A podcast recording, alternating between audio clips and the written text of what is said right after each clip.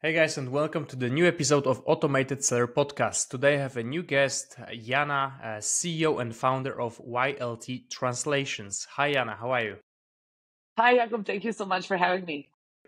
Sure, sure. So thanks for being here. And the topics that we'll be talking today are mostly related to what you are doing. So we will be talking about Amazon listings translations, copywriting, keyword research, and optimization. And we also want to um, talk a little bit about the software and of course AI because right now everyone is talking about the AI. But yeah, before that, um, Jana, I would love to hear a little bit of your backstory. So I know that right now you're running the successful company, but um, tell us a little bit more about your background. Like how, what was the touch point of Amazon? Yeah, so um, actually, I started my e-commerce journey about 15 years ago. Um, and uh, I used to work for a very big um, e-commerce in, in Denmark. Um, so those were my roots and my beginnings. And um, uh, they let me uh, play around with their Amazon account about 10 years ago. And this is how I first found out about um, buy box and other terms. Um, my background is in languages. So I was first hired as a translator and then I kind of got like a lot, lot of knowledge about e-commerce and about like a lot of other things. Um, and um, and then um, I saw that uh, Amazon listings from this company they were not doing that well. They, they didn't care about much about Amazon because the, most of the revenue was coming through their website. They had over 150,000 products, so that was insane. Oh wow! So I just decided to play around with the account as if it was mine, and um, I decided to um, hire someone from the call center to translate them, like to get natives to translate the listings and do a little bit of research with the help of um, keyword planner and anything we could like um, get a little hands on at that time that was like not helium 10 was not involved and you know it was just like different you times. said that was 10, 10, years ago. 10 11 years ago wow. yeah. Extremely early yeah. for amazon world. Very very early yeah. And then i saw some results and i saw that you know um, we're getting some impressions we were even getting some conversion rates. And i was like wow so there's really you know like th- this is working. So basically content matters like SEO matters on Google, which was one of my specialties. So um, shortly after that, I quit my job and I decided to start uh, YLT Translations um, as an e-commerce uh, translation agency. Uh, but then uh, shortly after that, we niched down to Amazon only. So now we are mm-hmm. an Amazon dedicated agency and we specialize in uh, translations with SEO and keywords optimization, localization, all of that. That will mm-hmm. basically bring you um, sales and that will fix all of those machine translations you've been using uh, for a while. Mm-hmm. Got it, got it. But I just want to still get, get back a little bit earlier because uh, th- yeah. that's like I, I, really like to ask those questions, entrepreneurs. I mean, right now you have this company, you run it. It's actually, uh, I mean, I know that you are hiring a lot of people, right? Is it like 80 people at your team currently, or yeah, it's around 80, 85 people at this point. Yeah, yeah, and and this is crazy. So I just want to ask you actually about your entrepreneur spirit. I mean, what really um, made you quit your job and start your company? Was it like always you were thinking about something like this, or uh, what, what what actually happened? So um, I'm actually I'll have to disappoint you. Like I haven't had any entrepreneurial spirit um, five years ago. Um, I was going to uh, you know like wear a suit and like be this like have this like power suit and bring all these like decisions and you know like work in a big successful corporation and I did not have any aspirations to start my own company. Uh, but then I've done a lot of different things in my previous company, I mean, company that I worked for. And I saw that I'm actually capable of doing some really great things. And I've enhanced the business of my previous owner a lot, thanks to literally just myself. Um, and, but I just constantly felt very much underappreciated. Um, and then I think because my ex boss was such an asshole, I have to say, this is what pushed me into actually quitting my job. I think that if I was more valued and, um, and more appreciated at, at, my job, I probably would not have left till this day. But uh, since I saw that I was capable of doing a lot of things and bringing, um, you know, um, growing the company, bringing more revenue, I was like, why would I work for somebody else? Like I yeah. should do the same for me. And then because I was not, you know, like I was not a risk taker. I'm not someone that's going to change their life overnight, which you hear like in other um, stories and, and uh, like heart to hearts from other entrepreneurs. I was actually the one that was like very shy and I was like afraid of uh, making the, the big change. And I didn't actually have support from my parents or my friends. And but three so it took me three years to quit my job um oh, yeah. that was there was like a you know a tipping point where actually i think i got like a 50 euro bonus for something i did and that mm-hmm. was actually establish a branch in russia for the whole company um took me about a year and a half and then i got 50 euros bonus from my boss and i was like you know what if I have like the slightest respect for myself, I'm going to quit this job and that's it. Mm-hmm. And at Got that it. point, I didn't have plans of what I want to do, but I was just like, you know what? I think I should I should do something. I should try something on my own. And I was so scared, and I, I I really have I had no rational explanation of like what I'm gonna do right now in my life. But I just knew that I wanted to try and work for myself because the worst thing that could happen is like I'll just go back and find like another nine to five um, office job.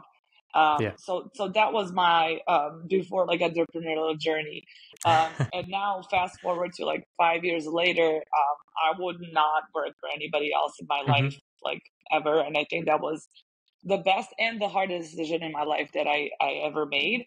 Um, thanks for uh, thanks to the support of uh, my husband mostly. Um, he's also an entrepreneur and he kind of kept me pushing like and going and you know like there were like a bunch of like falls and of course as as as one has but i think the most important thing for me back then was to not think too much about what i'm doing in terms of like you know say yes and then figure it out like literally oh, that oh, yeah. was my motto back then. i'm not gonna say like fake it till you make it i'm gonna say like you say yes and then figure it out because i would not have said like yes in most of the, the, the cases because i didn't think i was capable of doing something like that but I would say yes, and then I would figure it out, and I would have figured out like, and I would like totally. get like with the result and solution um, every single time. So um, I did not have faith, and I did not. I had like serious problem with like self worth because the first question I asked my, to myself was like, why would anyone come and like you know use my services like you yeah. know like um and and persistency like uh, the first time i reached out to anyone in the community uh, was uh, Orange Click um, founder, mm-hmm. um, Augustus. He's very big in Europe. And so I just wanted to do like a video. And I was like, I was scared. I, my hands were shaking. And I'm like, I'm just going to send him this email and then, you know, we'll see how it goes. So he invites me like to an interview and we do an interview. And I was like, really, like, I literally blacked out. This is how scared I was. Oh, wow. And, um, and my previous work, I was a boss to 400 people so i had like the authority and i knew what needs to be done but like when you mm-hmm. start doing something uh, for yourself you can like forget everything that you know. It doesn't apply to like this new yeah, venture that you've started. Totally. so augustus said no to me five times. And i was like wow this is not doing not going well. But then what what i learned in my life especially like when i lived in the states was that you know like um if if you knock on the door and they say no you come back until they say like wow she's really persistent let's just give her a chance let's see what let's see what she's got so mm-hmm. I, I took no for an answer five times and then i was just like i'm just gonna like reach out back again again and again and then I think it was like sixth time, and I was like, "Hello, it's me again." Oh, and yeah. then it goes, it goes like, "Okay, let's do a video. Okay, let's let's let's let's do it. Like, let's do a five minute video." And we finally did a five minute video. I had like a full on script. I was like reading from the script because I couldn't focus like um, to improvise or say anything that was not scripted. So it sounded pretty much like a robot, and um, and people loved it, and he loved it, and this is how our first client started uh, wow. walking in, and then after that, I got invited to like a bunch of other conferences, and I even spoke like in German and Danish and English, like all around the world, from like LA to China all this to say that I'm not a natural born public speaker or entrepreneur.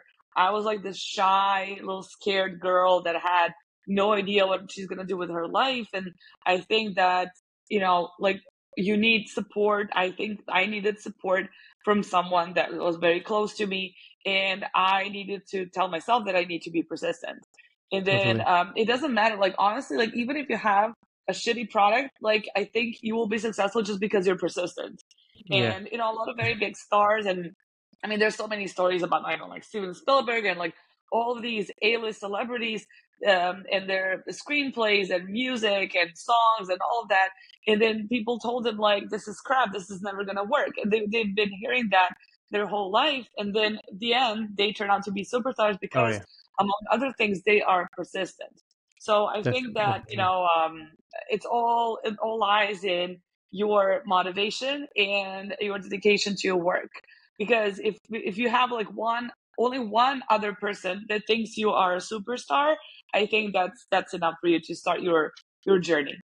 Oh yeah, awesome. That's that's really great story. And uh, to be fair, I doubt that there are really a true real born entrepreneurs, right? I mean, it's a journey, and at some point you you gotta take a risk, and it's it's never easy. It's not like someone just from from whole life wanted to to become entrepreneur and became one. I mean, I mean, maybe there are some stories like this, but I've never really met anyone. It's more always like a story that yeah, something yeah. similar that you you had a job, you felt bored, or you, like you felt underappreciated, and you just had to make a switch, and, and you just try that, right? And um, I was kind of in the same shoes. Um, like I was more like I just felt that I didn't want to build stuff for someone else. Um, I was having like three jobs before starting Deltologic, and I was like, it doesn't make sense. It's only exchanging time for money. There's no really any value that I built over years.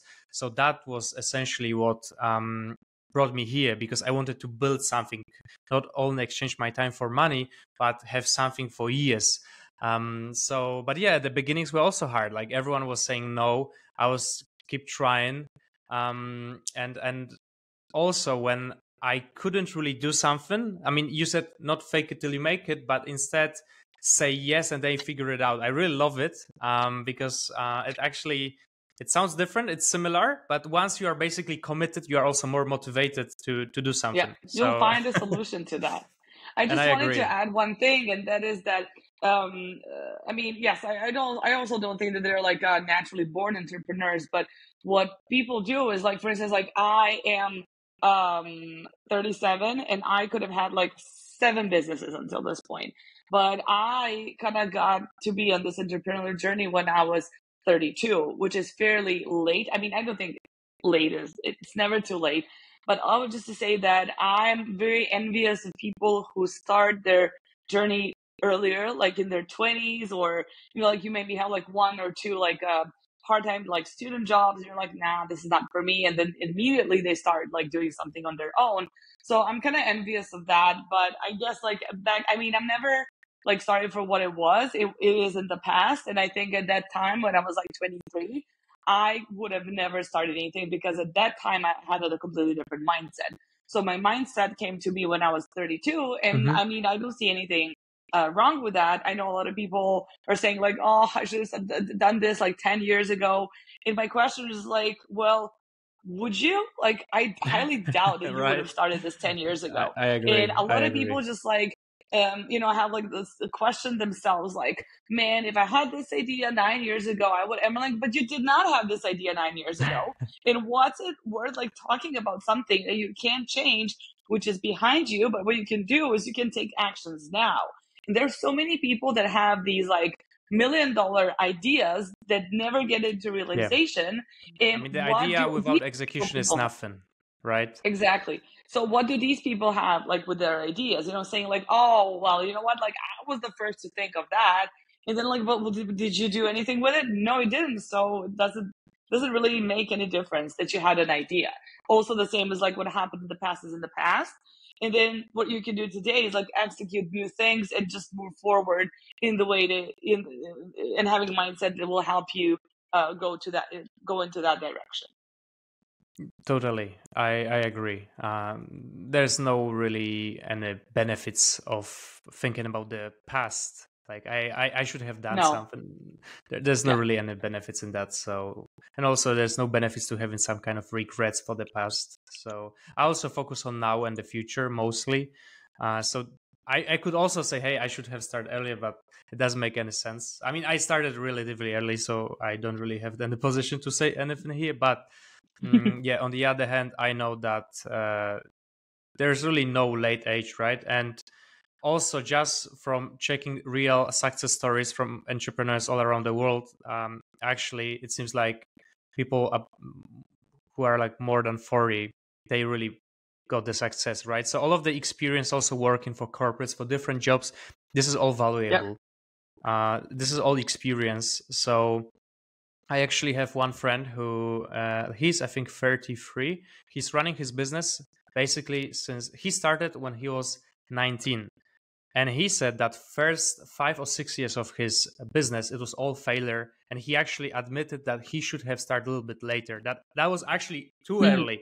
Interesting. he wanted first to get the experience working to for for someone else. Because i mean to be fair how how can you just in, like invent how to run business without really working for someone else right? So i think there's uh let's say always mm, good it's always good to have some experience working for someone else first so obviously there are examples of people who just started extremely early and they are successful but that's the thing right people always talk about people who succeed but no one really talks about the failures and there's much more people exactly. who fail their businesses so. absolutely so don't feel like a loser because you're not you know Totally. So, Jana, I, I, I could actually have been speaking about entrepreneurs for like more than um, I don't know hours and hours, but I wanted to now uh, jump a little bit more into the topics of the Amazon. So and translations and YLT. So let's talk about the services. I know that you're doing um, listing translations, but that's not everything that you're um, doing at your company, right?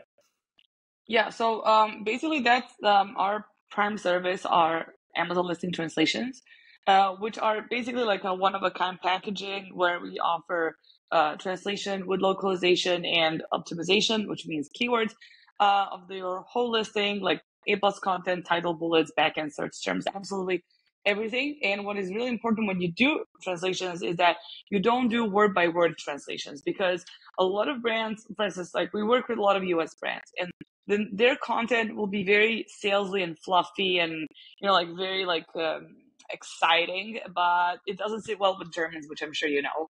Um, so you'll have to adjust that. You'll have to tone it down. You'll have to have a different style if you want to win over your new type of audience so this is also something that you have to take into consideration when doing um, the translations.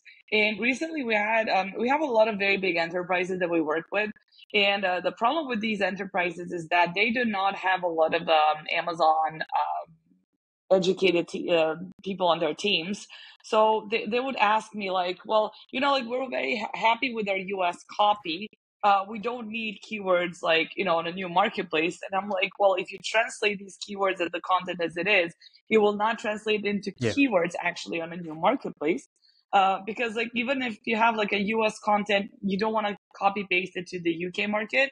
Uh, because we recently had a seller she was selling baby um, baby diaper bag um, and she just copy pasted this listing for um, a uk marketplace.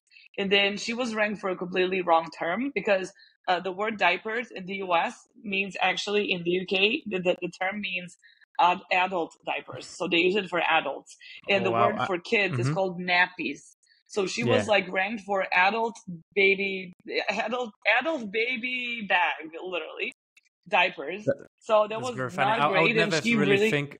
I, I would never really think that you you actually should translate English from US and UK. I mean, I know that there is there are differences, but I mean, it's more it's actually, like localization yeah. than it is translations because a lot of times the mm-hmm. text will be the same, but some of the words can get you in trouble. Um, you definitely need to do new keyword research because I don't think people will search for same things in the US and the UK. And also, what was the problem with the seller is because in her keyword database, which was also used for the UK marketplace, also in her mm-hmm. PPC campaigns, what she had a lot of Spanish words because of Mexican population US, which mm-hmm. made no sense in the UK.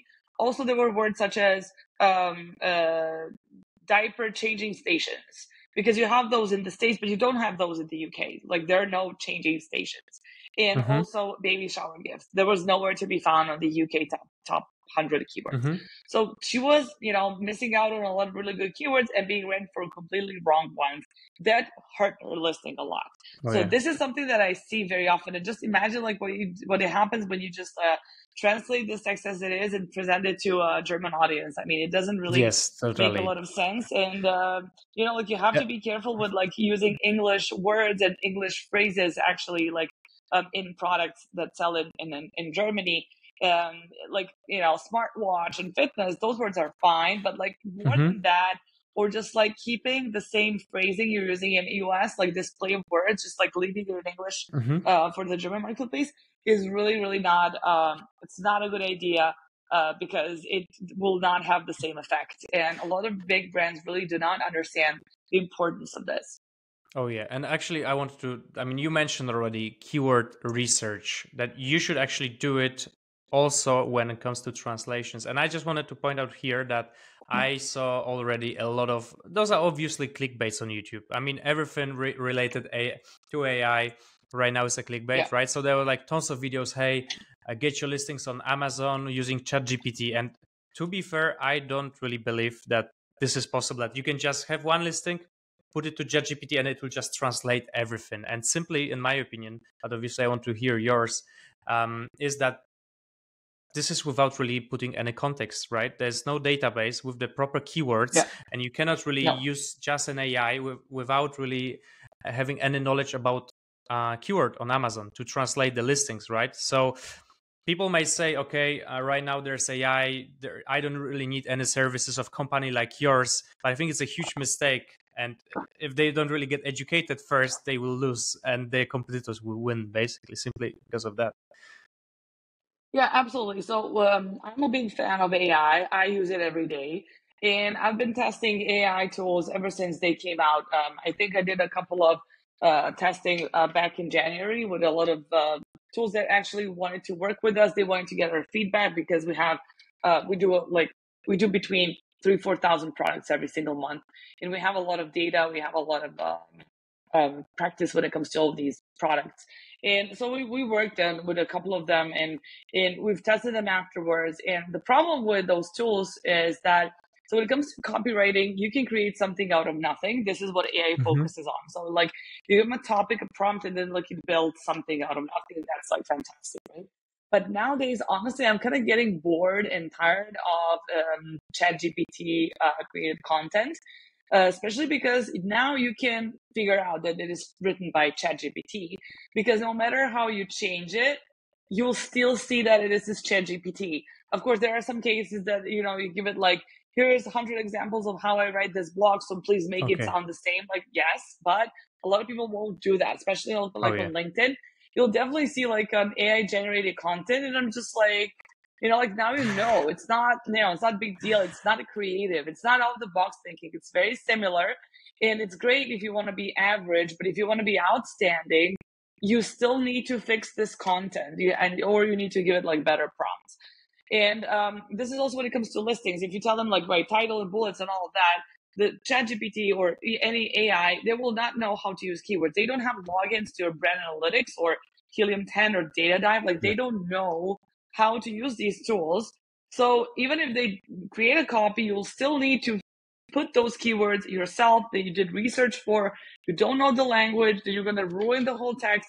So it's really not going to be great for the copywriting. And now when mm-hmm. it comes to translations, it's even worse because I think they, they kind of focus like on AI being uh, a tool that creates something out of nothing. So it always tries to kind of transcreate whatever it's given. So from all the tests that I've done, if you have like title and bullets and then you put it in the tool that will translate and use keywords, I mean it will not, but they say they will. Um, the tool will take, let's say, title, and then you have five bullets. It will take the content from, let's say, first three bullets or randomly chosen chosen bullets, and then it will transcreate that into five bullets. So you will have some information from the source text, but you will not have a lot of information that you have in your source text. So it will not uh, stay true to the to the original text, and it will not fully um, uh, translate or localize whatever your brand wants to stand for, and however mm-hmm. you want it to sound like. So mm-hmm. um, that that was that was that were my, my results, and then you would spend more time fixing that than like having someone do it from scratch and like do it the way it's supposed to. Um, and especially if you don't know the language, there is no way how you can check like if everything is in the in the source text. May mean if you don't use like Google Translate, but mm-hmm. that's not a proofreading tool, so you should not um, um, use it. But that that's it. Like for now, it's it's not very accurate. It it doesn't get you good results. It will. Um, I think it's okay if you want to understand the text, then it's fine. Like if you want to understand how your washing machine works, like from English to German, like I think that's fine. But when it comes to storytelling, your brand's identity, I don't think ChatGPT is a good idea. Uh, if you want, you can create uh, something with the help of that, but then you will need someone to fix it. Um, yeah. And a lot of people, they, I mean, copywriters and translators generally, they, they hate, you know, working on a messy content because they get paid less for that and it takes more mm-hmm. work for it. So, that's so that's that. Um, I, as I said, I love um, AI tools. I use them every day. I have a bunch of them that would like, for instance, from this podcast, they will create like 15 different clips and I could use them, oh, repurpose yeah. them and all of that. There's like even one tool that, um, so like if you're like, like me five years ago, like you're reading from a script and you have to watch at the camera, uh, look at the camera. So there's like a tool that uh, makes your eyes look yeah. in the camera where you're looking at and stuff like that. I, I really like that. Yes, yes, yes. When it comes to the, the tools, like we are also like testing a lot of things, using a lot of things yeah. for content creation. Uh, but you are right, especially like you, you can see which listings are written or like if I, I'm not actually writing a copy for listings, but I can tell, for example, on LinkedIn when the chat is uh, when the post is really created yeah. by ChatGPT, even when I just see emojis, like I can tell you right away if I just came from the post and I see emojis not like in the way that I would never put them as like okay like it's it's it's really created but exactly and also like you can see so. like um it, especially if you know the person um and uh, then you read their post and you're like these synonyms oh, yeah. are so like that, that's so not funny. this yeah, yeah. person um you know and th- that's, that's, also true. like one of the things that you know, and, and I think like in the beginning it was, you know, untraceable by detectable by, by human eye. But now I can totally yeah, see the pattern, so all of that. And I mean, it's really like I'd rather write something, even though it's not that cool, but it comes from me and it's what I think, than like using ChatGPT and, and having like these generic texts that are all over mm-hmm. internet. And I had some cases when actually client replied to my email um, using ChatGPT, and to be fair, I felt really. I feel like that it was just like answer without any kind of respect. Uh, it was like very professional, very formal, and I was like, "What the heck?" Right? We we, we met a couple dry. of times. Yeah. I've been to their office. We are like very chill, and then there was like some problem with the payment from their side, and then just they generated this message, and I was like, why why? And there's even this um soft like website called zero gpt so basically this is the uh, website that you can paste your text and it will tell you how many percentage is generated yeah. by chat gpt it was like 95% yes, yes. right? So there are a bunch of text like they didn't even like try. Yeah, yeah, right they didn't even try. No, so no, no.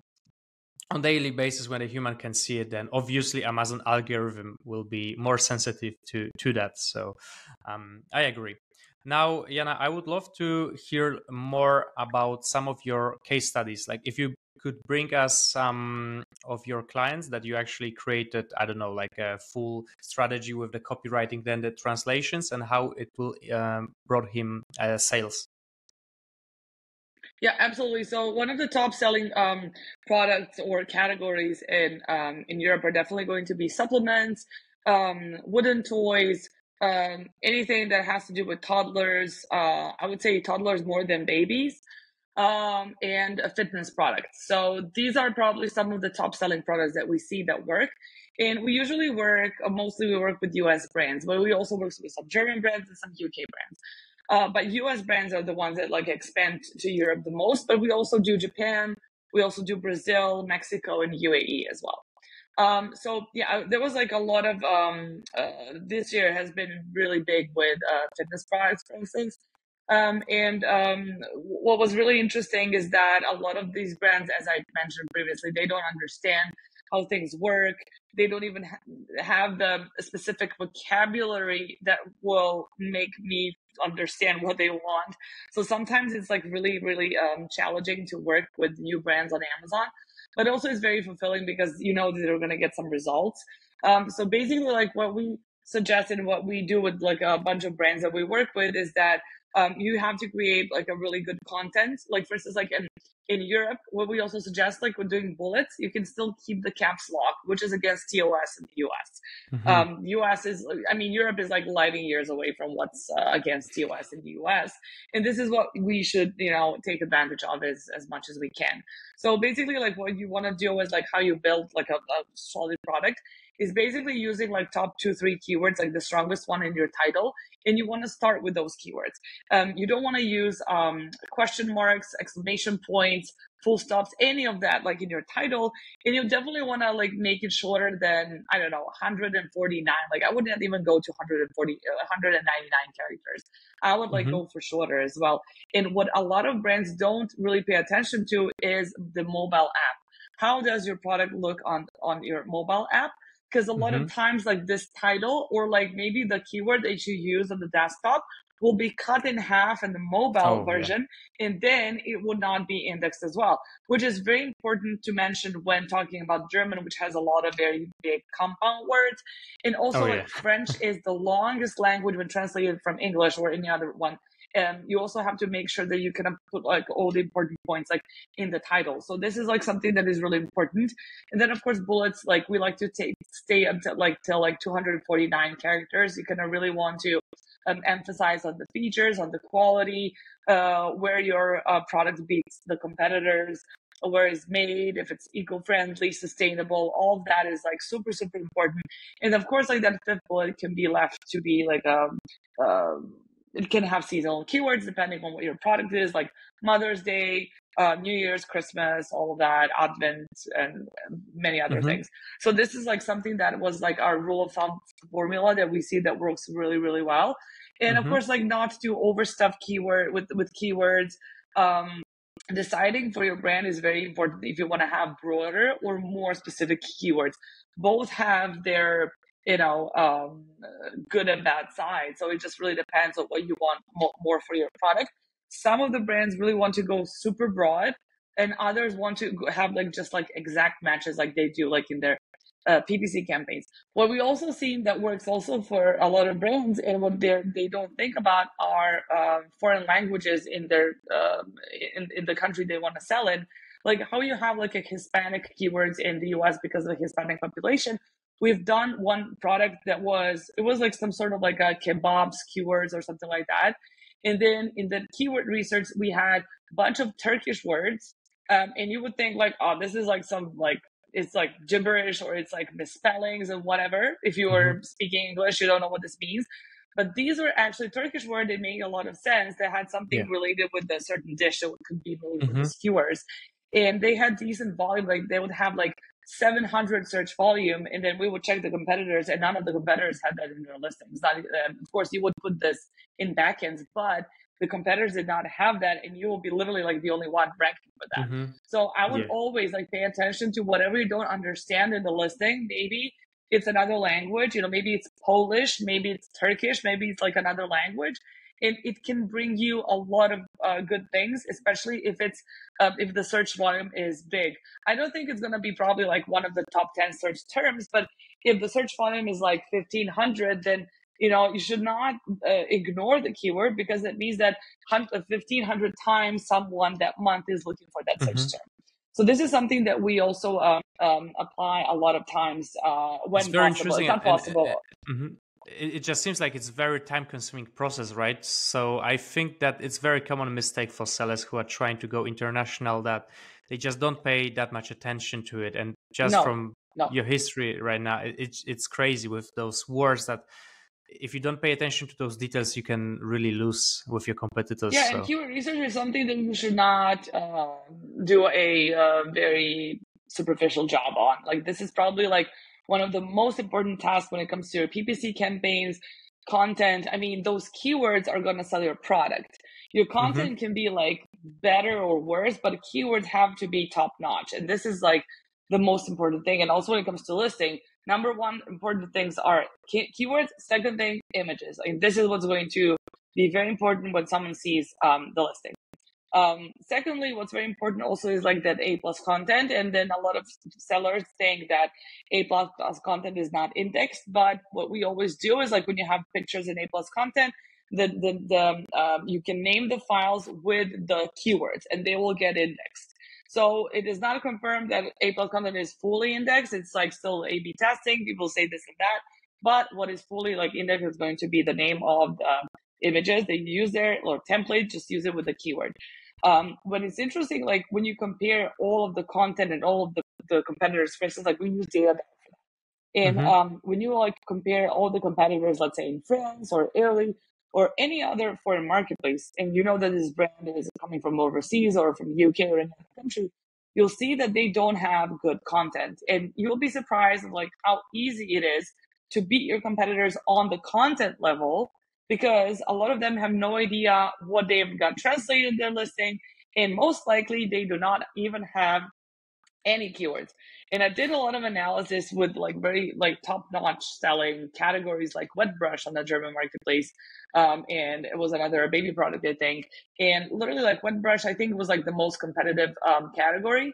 And out of like, I think 15 products, I think only four had really good content mm-hmm. which means that it's not impossible to beat them. It will take some time, but I'm talking about the com- most competitive, one of the most competitive niches and the products has only four products that have good content and good keywords. So you can just imagine how bad other categories and a bunch of other yeah. uh, products are. And this is like what I really enjoy, like doing and analyzing. I have a lot of videos on that topic and a lot of videos on on my LinkedIn. Um, mm-hmm. And um, I, I just kind of can't can't help but wonder, like you know, why is this like that? And because people are not educated on this topic, exactly, and people are like literally uh, leaving a lot of uh, money on the table. So you know, we've we've we've done basically so many products that I can say that um, literally, usually with with the brands that we work with, um, you can see changes after three weeks, sometimes even after two weeks, depending on the product and the category you can see spike in sales and you'll definitely see some changes, especially if you're done anything with machine translation or AI. You will see spike in sales, spike in impressions, like something will happen because when you fix something that it's not working, it's easy to see results. Uh, and literally, like people would make at least 30% more revenue and profit than they were uh, making if they were making any. And it can go up to like we have some case studies that say like 150% increase in sales. Oh, wow. so uh, we, we've we've uh, we've seen a lot of things happen and um, usually uh, people are very happy and they do see results. Um, as i said if you have a very technical product that is really complicated uh, that could be an issue and that can maybe you know uh, th- that can maybe not be a successful product but i mean it really depends like on the product and the audience. This is something that is due diligence you have to do up front mm-hmm. and also expanding to other marketplaces is not for everyone. I would oh, want yeah. it to be but it's definitely not for everyone. Not everyone should expand because they saw somebody else expand and earn like bunch of money. You have to do your due diligence and homework and you have to understand if it makes sense for you to expand and not blow your money and time on something that it's not going to work. Totally. Awesome. That that was very very insightful. So thanks for sharing this. I kind of I kind of felt like on a consultation with you from all of the insights that you brought us. So I, am sure that uh, everyone who is watching it will will actually get a lot of value from from this episode. So Thanks a lot, Jana. That was that was really really great. And you mentioned that you have a, a, mm, YouTube channel, right, with some videos, or like you said that you are sharing all of those uh, insights somewhere. So if you could share with us, yeah. where people can find you, uh, if they have some questions or wanna maybe try using uh, your services. Sure, it's LinkedIn. I don't have a YouTube channel that's in the works. Okay. Uh, hopefully next year, but uh, right now i'm a really bad so, so you're putting of, videos on youtube? Uh, sorry on linkedin actually? Yes on linkedin yeah. So all my videos and all the content and updates and insights and all the information we we get uh, from clients or working with them everything mm-hmm. is available on my linkedin uh, profile. And i um, i was kind of lazy the last two months. I didn't do a lot of videos but i just started uh, recording them again. Uh, i get some really good feedback so i think i should uh, keep on doing that and just um, uh, publishing that more and more because what I see is that people are interested in this topic, but they don't know actually Definitely. how much it's going to help them or what they're doing right now can hurt them. Uh, we do have a lot of job, we do get a lot of work because of the machine translation and because of Amazon Launchpad, machine translations, and all of that.